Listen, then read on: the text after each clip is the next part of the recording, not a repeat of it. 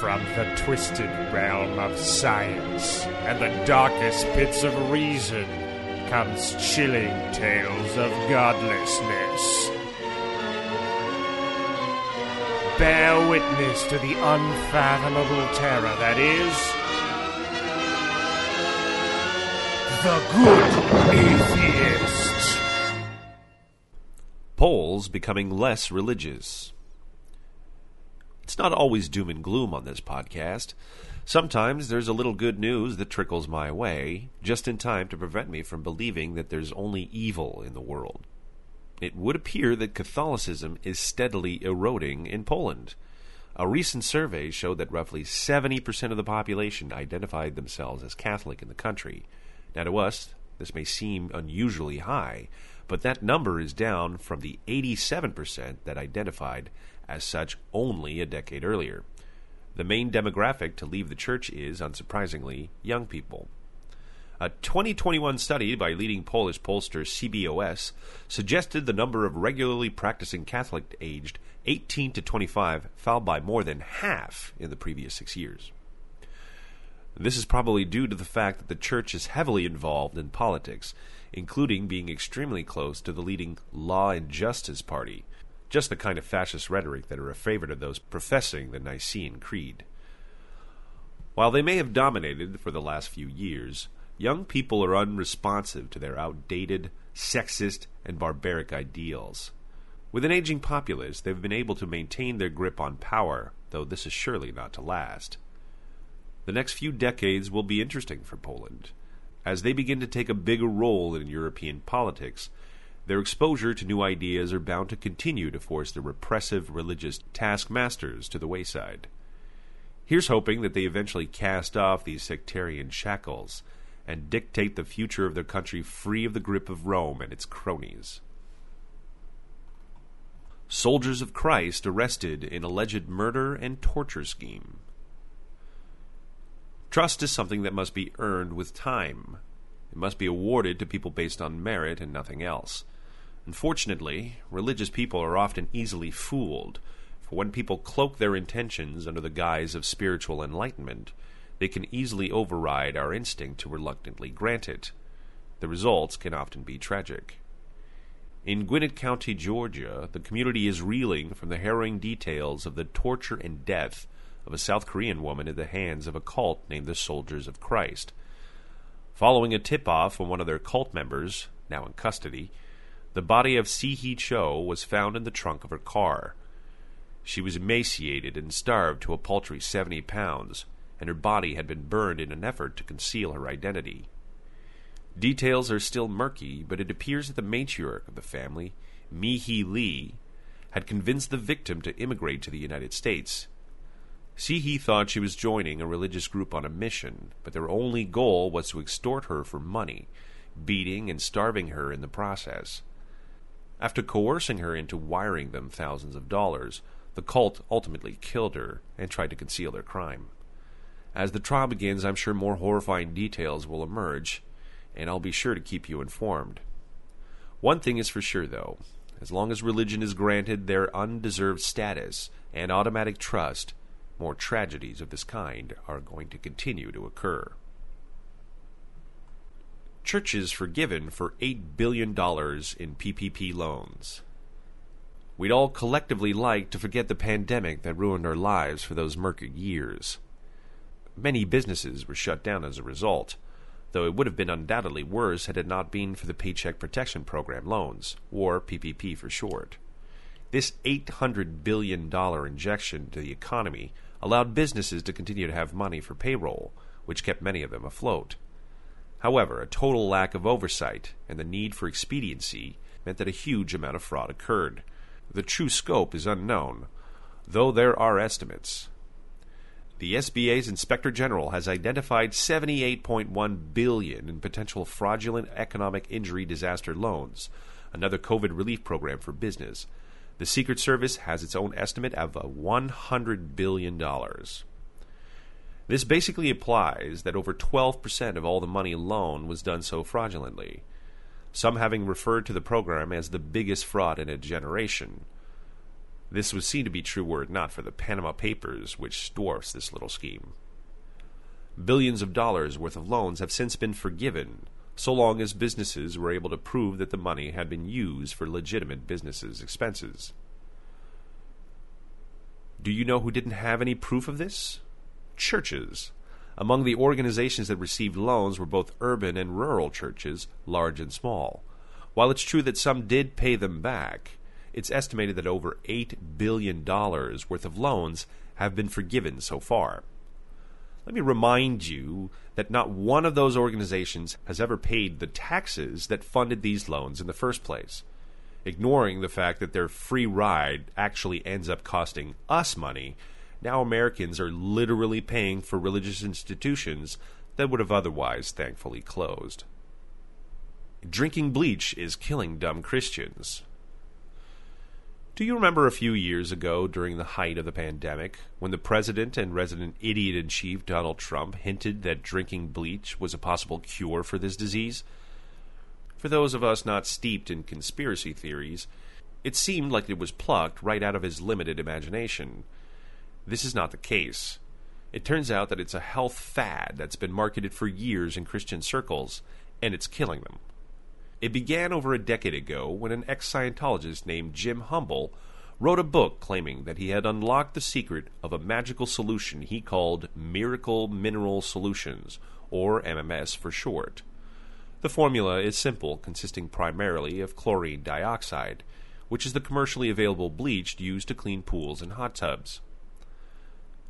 Some municipalities use it to treat their water, but to ensure that it is safe, it cannot exceed 10 parts per million. That's the equivalent of roughly one drop for every 50 liters of water. This miracle cure purports to treat illnesses such as cancer, leukemia, diabetes, AIDS, and a variety of other disorders. Instead of being sold as medicine, which would have put them immediately into the crosshairs of the Food and Drug Administration, they decided instead to market it as a religious sacrament, to be taken as part of a healing ritual. Humble registered the Genesis 2 Church of Health and Healing, which anyone could be ordained in for the right price. He has since recanted his claims. There are certain times I have said some things that I probably should have said differently, for lack of a better way to express things in the past, or because others put words in my mouth in the past. I have stated that MMS cures most of all diseases. Today I say that MMS cures nothing. The damage has already been done, however. This miracle cure took on a life of its own, and since then, a number of people have been arrested for poisoning their flock. Recently, a family was found guilty in the state of Florida for selling their poison to desperate Americans. Mark Grenon, along with his three sons Jonathan, Jordan, and Joseph, were sentenced to 15 years in prison for selling MMS as a cure for COVID 19. The severity of the sentence was largely because of the desperation of their clientele, many of whom had refused the vaccine and were desperate for alternatives. With the cost of healthcare being out of range for most of the poor, this inexpensive solution was sold not as a medicine, but as donations, which also had the added benefit of avoiding pesky taxes. In total, these criminals sold more than $1 million worth of poison. Grenon's family's LinkedIn profile doesn't even try to hide the fact that they were selling an industrial bleach, although they prefer the more appetizing word, salt. Genesis 2 Church of Health and Healing was founded by Bishop Jim Humble in 2010 to bring simple and largely overlooked healing methodologies and a self responsible approach to wellness to the world. The major breakthrough that led to the necessity to create the church was the discovery that commonly used mineral salt, sodium chloride, when properly activated, made the simple molecule chlorine dioxide available within the body when taken internally or applied topically. Chlorine dioxide is a unique weak oxidizer that eliminates many pathogens, including viruses, fungi, bacteria, and will break up toxins in the blood and deep tissues so they can be flushed out of the body. If you thought that this horror was confined only to Florida, you would be mistaken. A few days ago, a Calgary man named Pedro Acuna Saverda was given a fine of $12,000, although a prison sentence would have been better, for operating as a branch of Genesis 2 Church selling this poison. In Argentina, a man by the name of Andreas Kalcker was arrested in connection with the poisoning of a young child.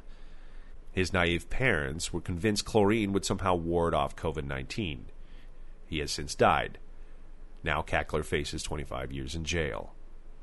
The fact that people are going to jail has only fueled the idea that all of this is a giant conspiracy against Humble's teachings, courtesy of the pharmaceutical industry, the favored bugbear of QAnon believers.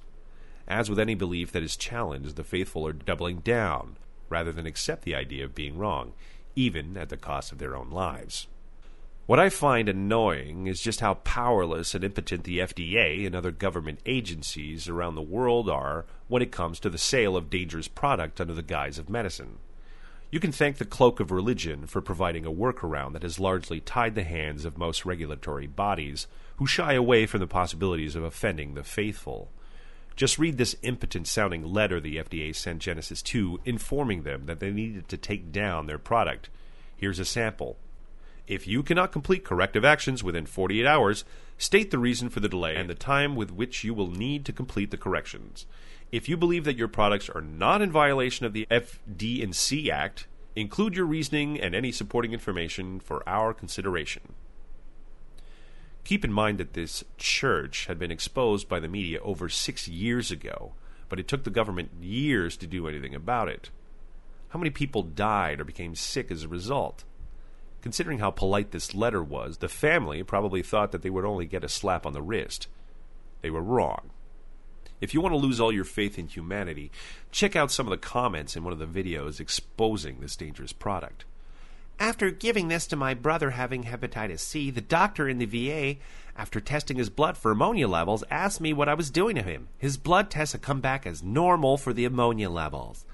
They have been treating that with a drug called Leukotos, which helped but didn't bring it to normal. I gave two drops twice a day for only two days, and this cleared it all out, and his thinking returned to normal. Thanks, Jim, and all.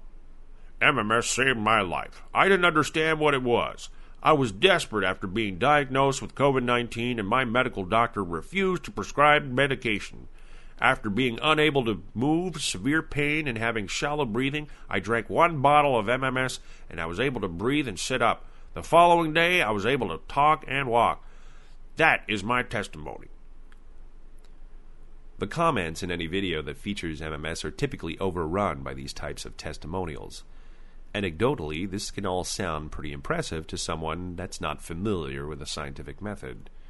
In low dosages, it can be passed by the body fairly easily and act as a powerful placebo.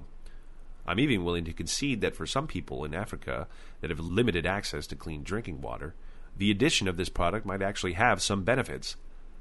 However, I can't help but stress that all of the criticisms levied against the government for prosecuting vendors ignores the fact that people are attempting to pass off medicine as a religious offering. Anything can be a poison, including water, if the dosages are too high. Add the fact that chlorine dioxide is extremely potent, and this is a recipe for disaster. If MMS does have some form of health benefits, there is nothing stopping their proponents from commissioning a scientific study to show its effectiveness. There are plenty of highly trained professionals that would love to get paid to research things. Science is not something that is controlled by powerful elite. Hell, it can even be done at home by amateurs, so long as they're using the principles outlined by the methodology of science. Findings must be challenged by others and stand up to scrutiny if it is to be given any credence. To pretend that science is a domain of the rich and powerful only demonstrates how little these people understand it. Even with people being jailed or fined, it hasn't stopped the product from being marketed. Recently, Vice did a news segment on a pastor by the name of Joe Salent. He's selling this poison, promising that it can cure autism. Surely, a genetic disease needs only the introduction of a pool cleaner to magically disappear. Give the man a Nobel Prize already. Texas pastor impregnated girl he abused for years. It is undeniable that one of the major reasons for the prevalence of abuse in churches is due to the privileged status granted by religion. Anyone associated with a church is often seen in a trusting light, even when this trust is unwarranted. This guarantees an innumerable amount of tragedy, a, f- a fact we are regularly reminded of on a daily basis. Just a few days ago, Pastor Robert L. Carter was arrested in Houston. His crime? Over the span of a decade, he repeatedly raped one of his parishioners, beginning his assault when she was only six years old. The abuse was almost a daily occurrence, ending only when the victim decided that the abuse had to stop. This was three years after she had given birth to a child she was forced to give away. The victim is now damaged for life and is fighting to get custody of a child that was wrongly taken from her. This will no doubt add to this tragedy, with a new family being torn apart to undo past wrongs. With all of these lives destroyed, you would think that perhaps a little self reflection had occurred. You would be wrong. Rather than take responsibility for his crimes, and for destroying multiple lives, Carter is quick to blame his monstrous deeds on outside forces beyond his control. I need you to understand that this is not about my flesh because my flesh causes me to do things I would not do. Evil is always present because I'm in my flesh. Your flesh will send you right to hell. Your flesh will get you in trouble. What a load of utter nonsense straight from the mouth of a deeply troubled individual that barely qualifies as human.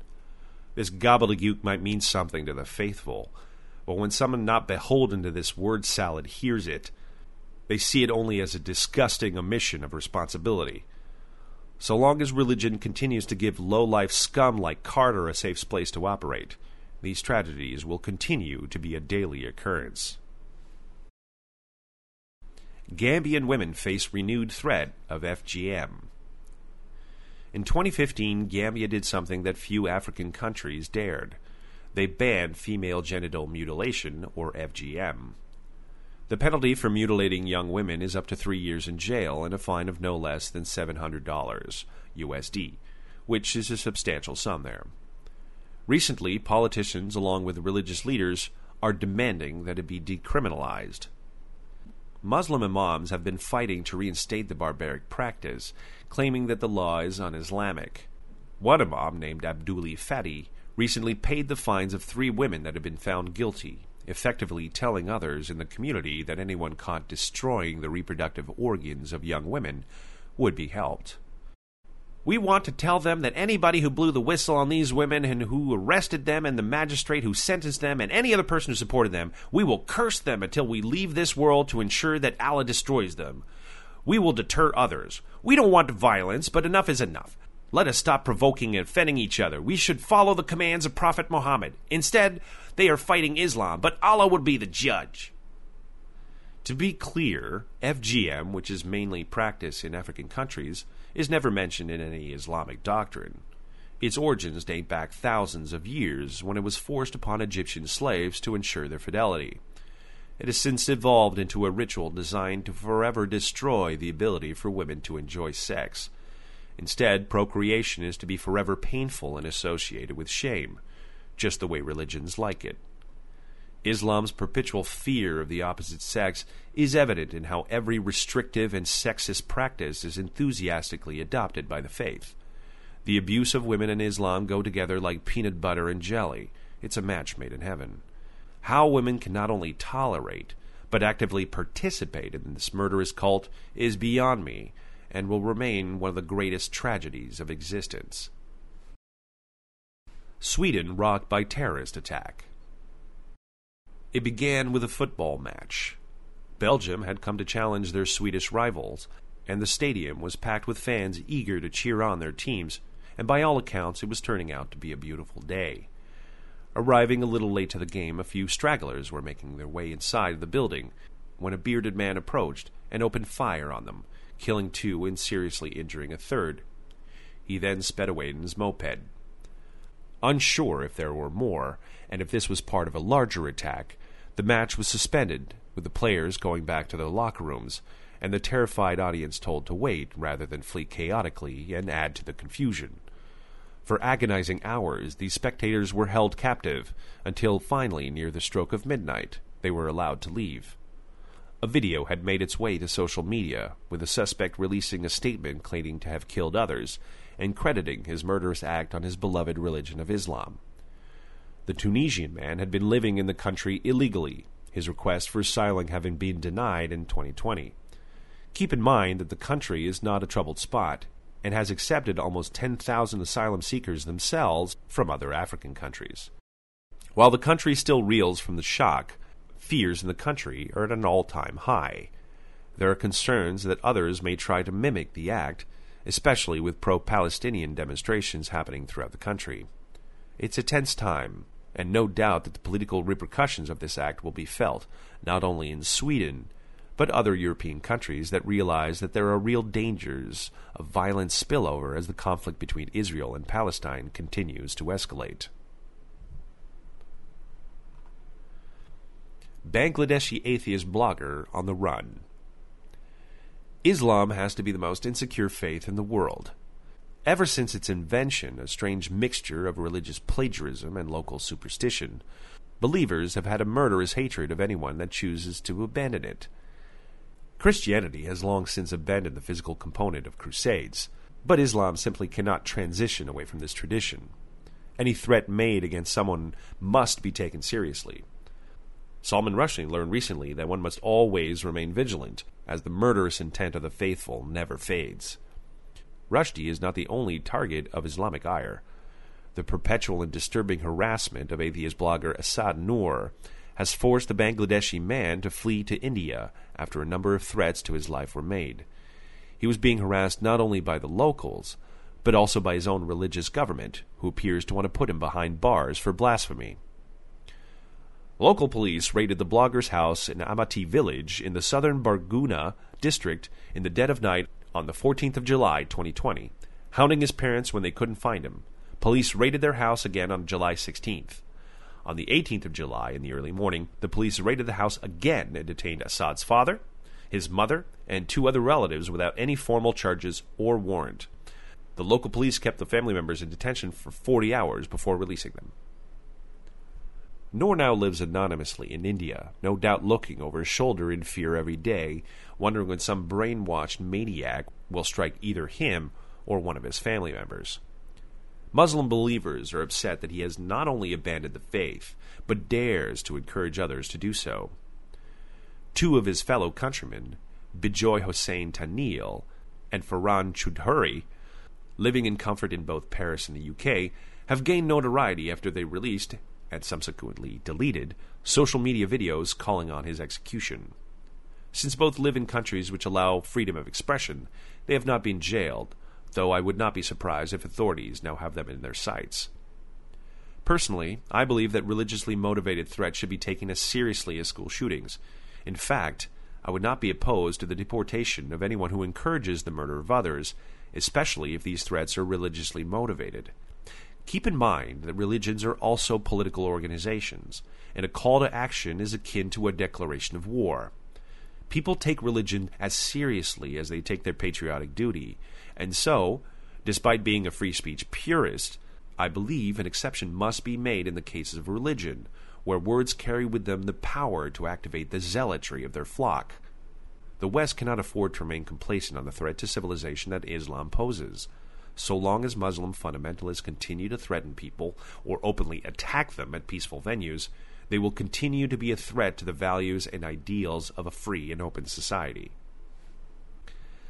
Taliban refuses to let women be rescued from earthquake. A few days ago, a terrible earthquake rocked Afghanistan.